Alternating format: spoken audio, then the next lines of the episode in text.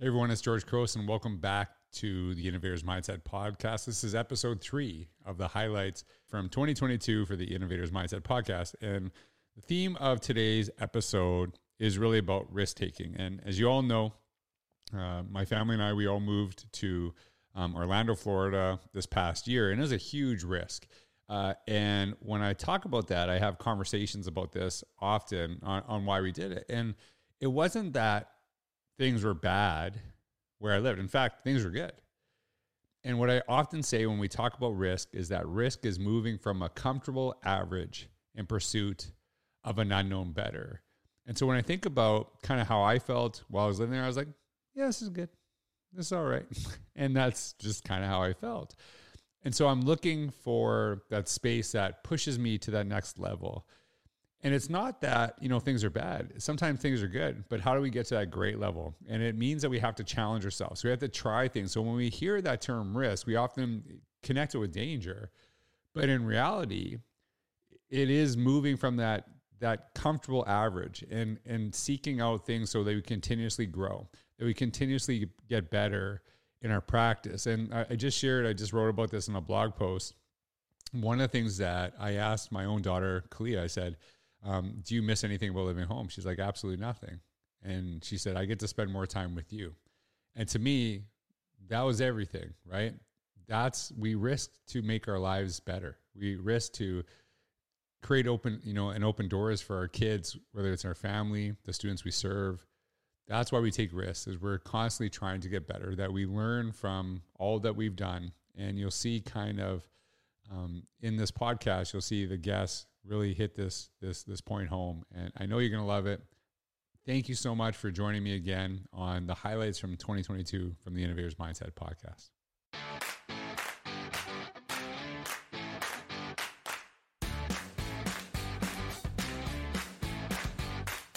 This podcast is inspired by Mama Couros. by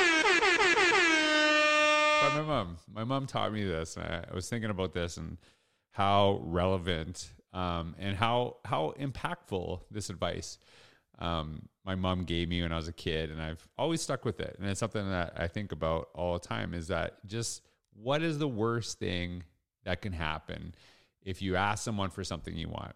It's probably that they can say no, and it's better. Um, it's better to ask and hear no than to not ask and never know, if that makes sense. And that's something that my mom really instilled in me and something I've kind of carried forward into my life. And a lot of times when I'm, you know, people will reach out to me, they say I got a podcast, blog, books, all that other stuff, and they'll say, "Oh, like I'm nervous to ask this, but like would you be on my podcast?" I'm like, "Of course. Why wouldn't I be?" Right? And it's such an honor when people, you know, want to have conversations with me and it's kind of always funny. And sometimes, you know, I do have to say no because I'm limited in time. Um, but you know, I I I always want, if I can, I try to give you know people my time as freely as possible.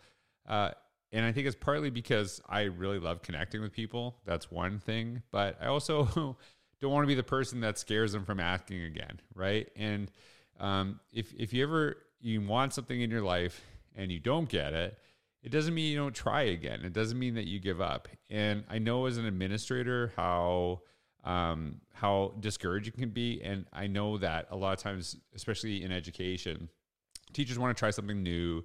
Uh, they want to like do something powerful, and um, they go talk to their administrator, and the administrator says no. And the no affects the person that asked, but it also affects all the people that know that person asked because they're like, well, I'm not going to try anything because that, the, the administrator will say no. So I try in my life to say yes as much as possible to others if in any way it can help them, right? And I, like I said, I, it's not always possible, but I, I, I do want to do that. So um, I think that's something that I want to embody in myself, but it's also something, something that, as I said, my mom – my mom, Mama Couros, really instilled in me too. And I, I want to talk about this, how it's really impacted me professionally. I want to share a story, and not everyone knows this story, but uh, when I was a principal, I I we were doing some really interesting things in our school, And I felt that the stuff that we were doing in school, I would love to share with um, the entire school district. I thought, this is good for the students in our school, how can I help to instill it, you know, give these opportunities to every kid in every school in our district? And um, what would be a way to do that? So I actually call contacted my superintendent, uh, Tim Monds at the time. And I, I said, Hey, I'd, I'd love to meet with you. I have an idea. I just want to kind of go through it. And so I um, said to him, and I just I can't really remember the whole conversation, but I remember the whole premise of it. I said, you know, I think that in in our school district, in our school, we're doing some really interesting things, and I I would love to see it, you know, kind of spread throughout the entire district. And I actually think that my focus on innovation, how we use technology in meaningful ways, is something that everyone would benefit in our schools. And I also think that there should be someone at the central office level who's implementing these things because we're always talking about we're preparing kids for jobs that don't exist, but we're doing it in jobs that currently exist. We need to start rethinking some of the positions that are in our schools. So I think that not only should we create a new position that supports this type of learning in our schools, but I also think I'd be the best fit and I think I could do a great job. But that being said, even if you didn't think I was the best fit, I still think the job should exist. I still think that we need to start rethinking some things in our schools. And I remember Tim saying, All right, and kind of smiling at me. And it was kind of like, eh, whatever. This is like, I, I can't just make a new job. And that's how I felt. And I walked away from the meeting. I'm like, hey, didn't work out. I, I, you know, at least I asked. My mom taught me to do that. At least I asked. It's about two months after that meeting, he contacted me, or actually, he didn't even contact me. We were at an event. He said, Hey, I just need to talk to you for a second. And he pulled me out of the meeting. He said, uh, You know that job that you brought up? I think it's a good idea. I think we're going to move forward with it. Now, whether you become an entrepreneur in terms of opening a business, you should become an, an entrepreneur and understanding that you are a business of one. And what do I mean by that hmm. mm-hmm. let's say let's say you're an educator. You go to your district and you soak up every piece of PD they offer. If it's LETRS training, if it's Orton Gillingham, if it's Schoology, if it's Canvas, whatever, you soak it up and you take those skills, you make them applicable to what you're doing, and you put them aside in your toolkit, right? You are a business of one. And when right. your district no longer serves you, right? Don't be afraid to leave and go somewhere else, and you take those skills that you've learned from them for free right. somewhere else. Now, whether that becomes you starting your own consulting company you're going to go work for Canvas as, as a, a trainer for them. Uh, or you just move again, move on to another school district where their values more align with yours, or where it, where you can see a, a, a, clearer path for growth for yourself. You do that, but we have educators as well as other workers who languish in jobs, right?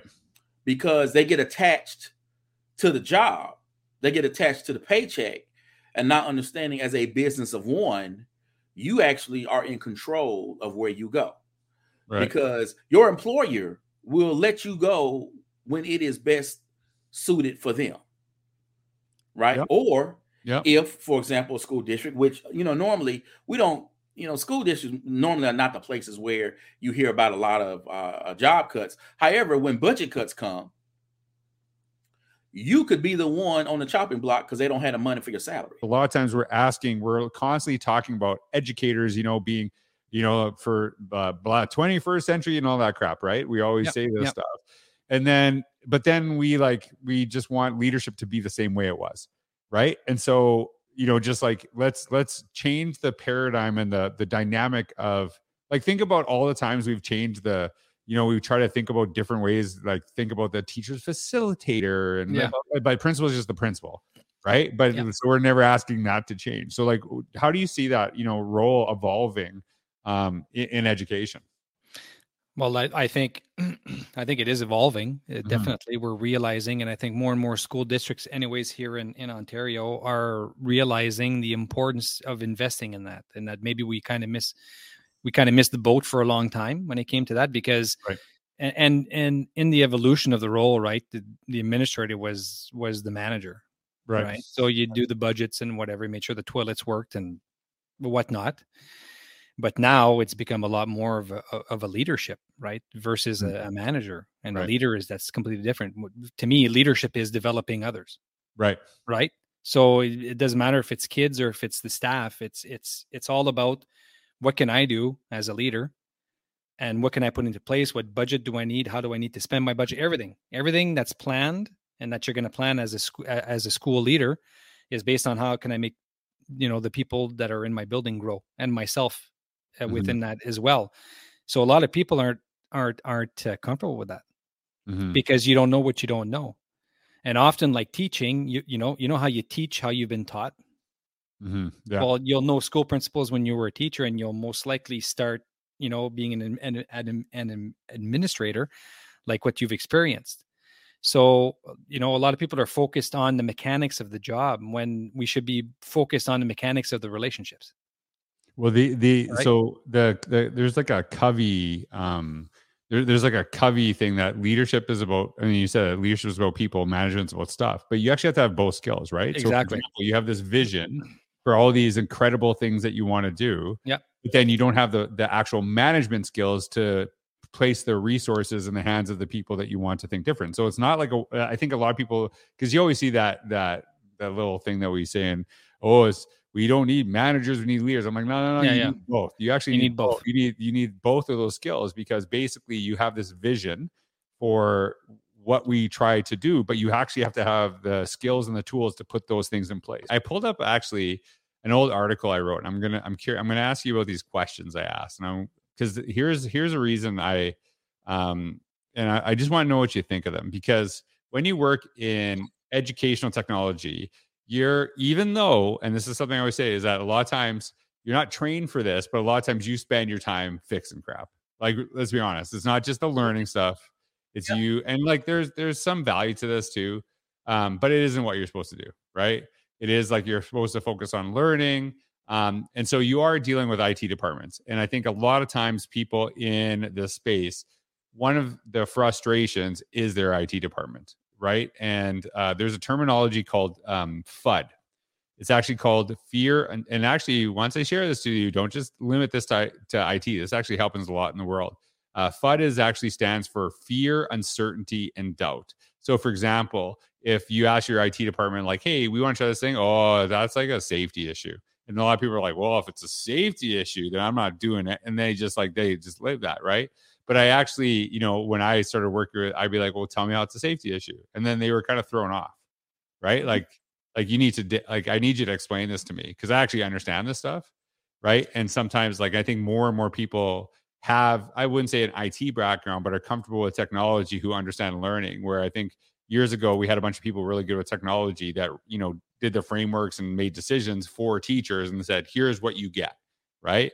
So, um, in your work with IT departments and kind of going through that and kind of be uh, like have you ever felt like a um almost like a liaison maybe like maybe is the wrong term. And by the way IT department people have the hardest job. Uh, they're maybe not the hardest job they have the most ungrateful job. Nobody ever calls the IT department at the end of the day says hey the internet worked all day thanks. Nobody's ever done that call right? So they never get kudos that they deserve. You know they only hear when crap goes wrong so did you did you ever feel like you were like a mediator between staff and IT? Always, always. Yeah, I actually uh, tell a story in the book of how uh, a friend of ours, um, Eric Kwong, uh, yeah. he is the IT um, director, so to speak, at a district I work with, and we will walk classrooms together. And we both learn so much from each other.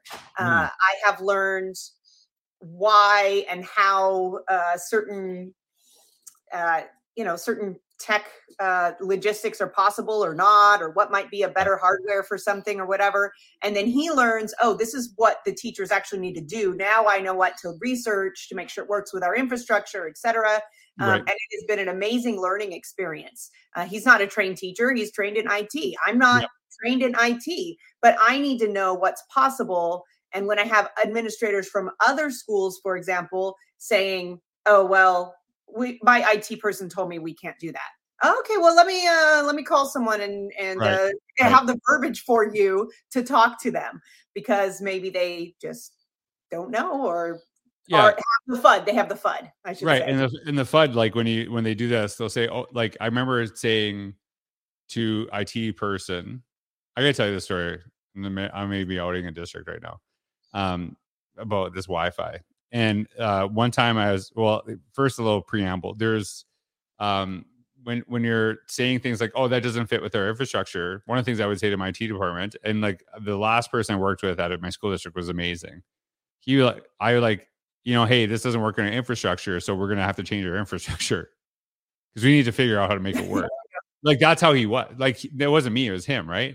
Wow. I learned a lot that's from great. that process, right? And I think that's powerful. But I think one time um, I remember actually going to a school district, and I'm curious if you've ever had an experience like this. So I'm speaking at the school district, and I said, "Hey, like uh, I really want the teachers like sharing, you know, tweeting, so I can see what they're thinking while I'm speaking." And they're like, "Oh, the, well, the teachers don't have access to the Wi-Fi in the school." I'm like, "What do you mean they don't have access to Wi-Fi?" like, "Well, we don't give that out to teachers."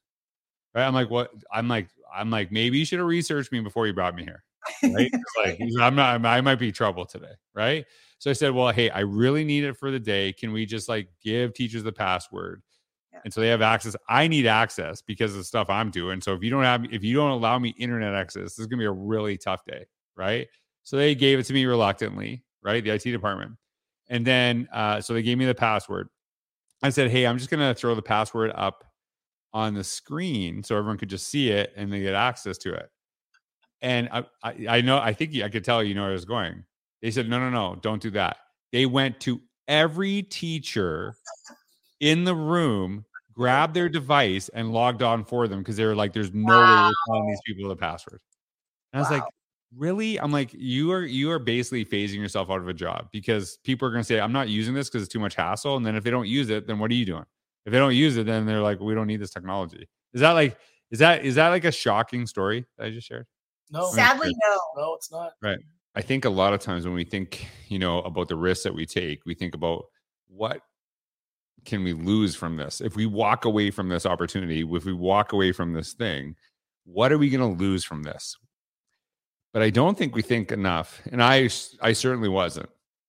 We don't think about what could I gain if I walk away from this. What could I act? What how could this make my life better?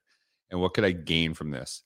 And I think a lot of times we talk about regret, we talk about things that we did. But if you look back on your life and you think about opportunities that you didn't take advantage of, I, I guarantee you'd find a lot of regret there.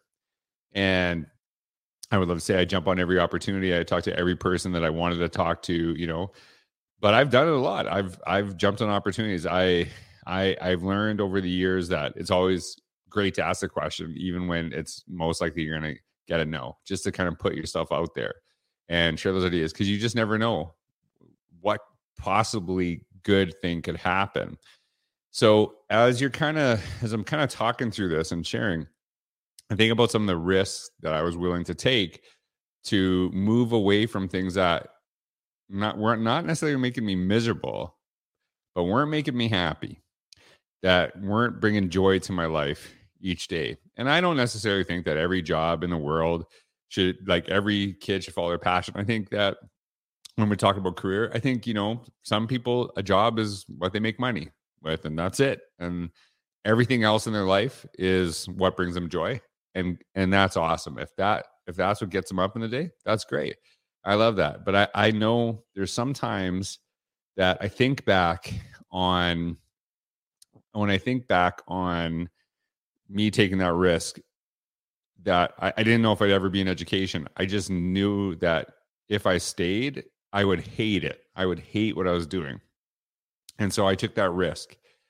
And recently, I was speaking at a conference, and I, I'm going to tell you, getting up on stage and doing a keynote, I love it. I, I honestly remember watching.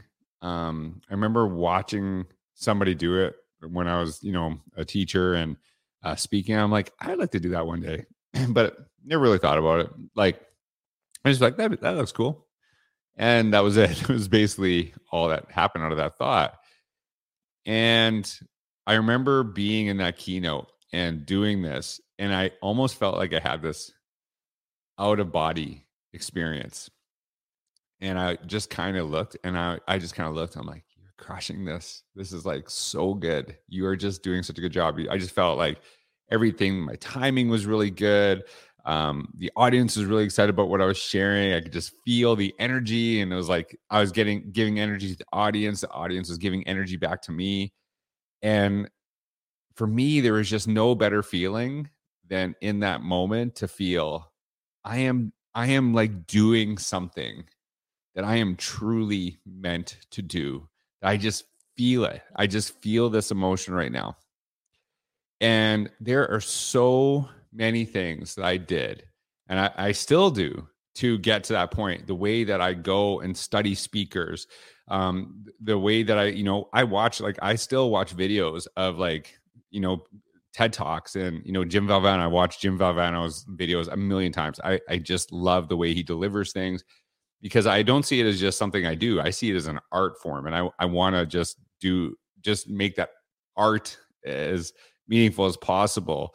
Um, the connections I made, the stuff that I you know read, the way that I write about stuff that I eventually talk about, and the reason I I write about it is so I can kind of like dive through it in my mind. The reason I do some of these podcasts is so I can kind of dig into ideas and I can just kind of like work through my ideas so that when they, they get to a place where I'm presenting them on a stage, they're just really refined and and thought out. So there are a million things that I could point to that I do to have got to that point where I feel this is just something I love doing. This is just where I'm meant to be. And I'll tell you, there is just literally no better feeling than that. That and, and not only that this is where I'm meant to be, but I'm I'm good at this. Like I'm really good at this and I love it and I'm proud of that. And I know that sometimes, you know, some of you might be, oh, he's just bragging. Out. Yeah, I am bragging. I, have worked really hard to do this, and I think that if you if you're offended that I'm proud of something, then are you offended when kids are proud of something they do? We encourage kids to, you know, be proud of when they they know they've done something right. I don't think I'm better than anyone or anything like that. What I do think is I found something that I love that I just feel I'm I'm really good at.